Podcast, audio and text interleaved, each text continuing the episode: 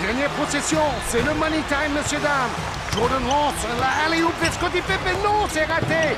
Alexandre Duval qui prend le rebond décisif et qui ressort pour Samuel Hirsch qui fait bingo à trois points.